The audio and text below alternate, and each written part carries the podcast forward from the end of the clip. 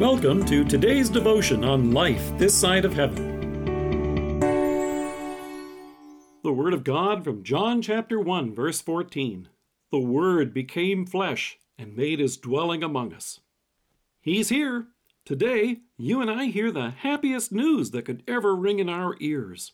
You can be sure that God's faithful people dreamed about the day that the Son of God would come now this was no longer a dream.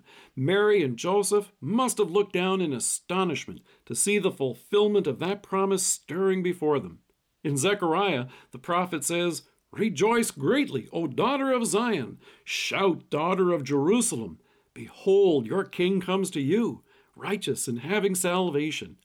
Now picture Mary looking down at him and saying to Joseph, He's here.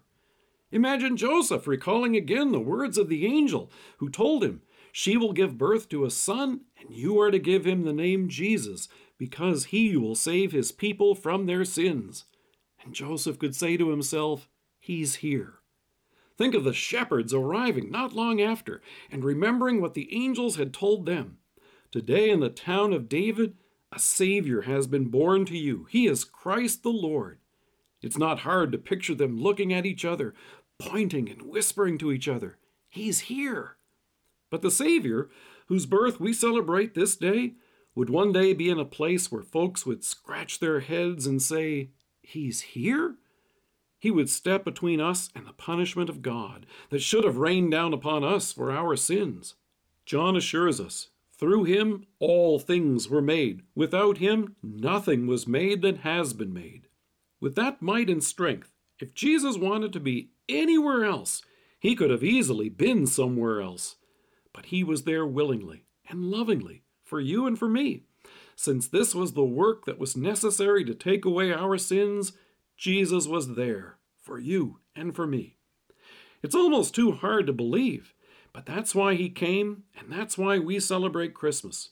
As Paul points out, Christ Jesus came into the world to save sinners, of whom I am the worst. In the familiar words of the hymn, What Child Is This? we sing that poignant phrase Nails, spear shall pierce him through, the cross be borne for me, for you. Hail, hail, the Word made flesh, the babe, the Son of Mary. He's here on the cross for me and for you. Then the one John describes by saying, In him was life, was laid in a grave, because one day that's where you and I will go. In love, he was there. Then in three short days the angel told them, He is not here. That's because he had even better news. He has risen, just as he said. Come and see the place where he lay. He was not there because he had conquered both sin and death for us.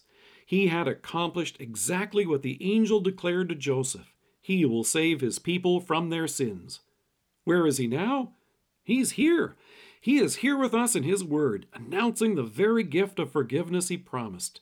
And He's here when our hearts are filled with anxiety.